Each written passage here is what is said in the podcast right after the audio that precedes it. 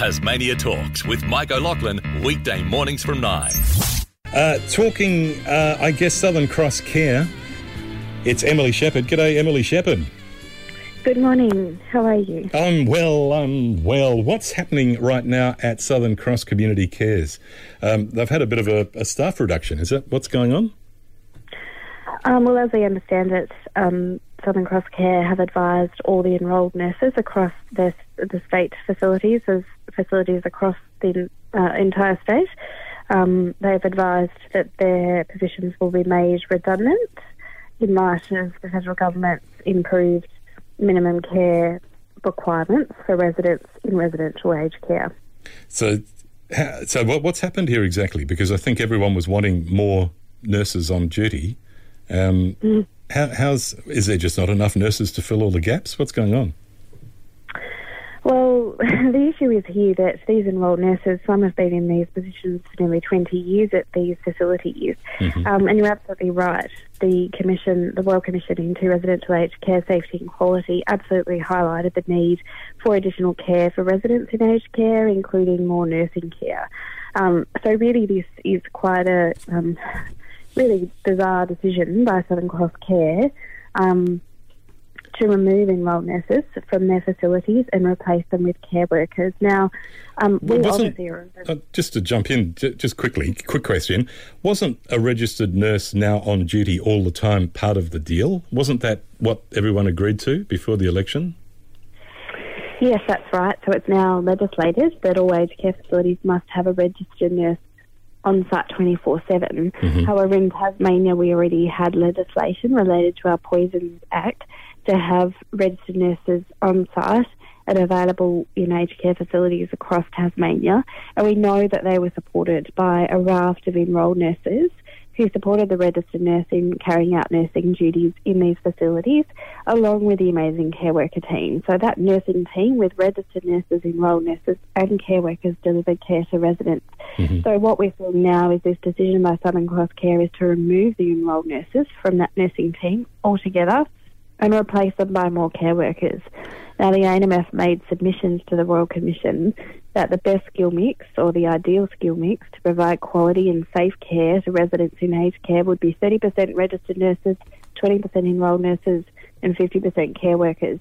What we're seeing here from Southern Cross Care um, is a 50% care worker base mm. um, or more, um, and you know the rest made up by registered nurses. We're losing a critical part of the nursing team, uh, and it's going to have significant flow-on effects to both staff and residents. So they're, they're going deliberately against the Royal Commission.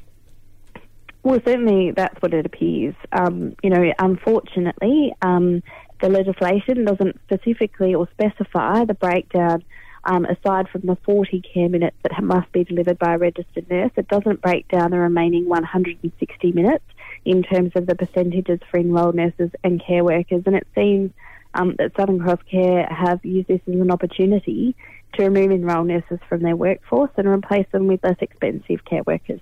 So, do you think people, their care is going to be reduced, isn't it? Well, absolutely. Um, nothing, I mean, nothing against the other workers. I'm sure they're all terrific, but no. this is um, the, the, the care that's on site is going to be reduced somewhat, isn't it? Well, it is, um, and that's what members are most concerned about. We know that it will be an increased workload for registered nurses at these facilities who have to provide supervision um, to care workers who are assisting with medication administration, noting that they have to be supervised by registered nurses to be able to carry out those tasks. Um, obviously, you know, as it currently stands, registered nurses can delegate um, those duties, obviously with oversight by the registered nurse and supervision to enrolled nurses, but that will no longer be possible. Um, and we know that many registered nurses are saying that without the support of the enrolled nurses, they feel that their positions may well also be untenable at these facilities. Um, and without any nursing, um, you know, positions in these facilities, then the facilities won't be able to, to operate safely. Mm.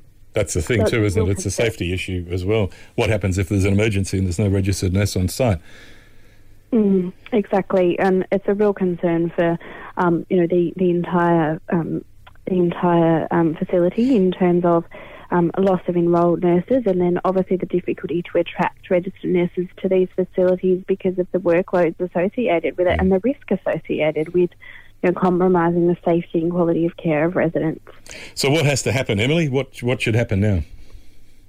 Well, what we'd like to see is that Southern Cross Care take on board the enormous groundswell of support for enrolled nurses at these facilities, both from registered nurses, care workers, um, and also from the, the broader community and residents themselves and their families to retain their enrolled nurses mm-hmm. um, and to obviously look at how they can better support the safety and quality of care to residents in line with um, the Royal Commission recommendations, the, the aged care legislation, um, and obviously with a 15% uplift in federal government funding to implement mm. a safer um, staffing where's model. Where's that money gone? More care to residents. Yeah, where's exactly. that money gone?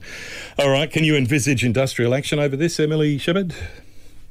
Well, obviously, um, we can't take industrial action in the private sector outside oh. of a bargaining round, yes. but we are exploring options to lodge a dispute through the Fair Work Commission because we do have questions about whether or not these are legitimate redundancies. Um, we're obviously lobbying the federal government in terms of this unintended consequence on what was a really positive strategy to put forward and legislation to put forward to support care of residents in aged care to actually come out and revise those care minutes and add in um, the percentage of minutes that must be carried out by enrolled nurses yep. so we don't continue to see this played out across other aged care facilities. It's, an absolutely bizarre situation. Look, keep us up to date with that um, and good luck with your quest. All right. Thank you so much.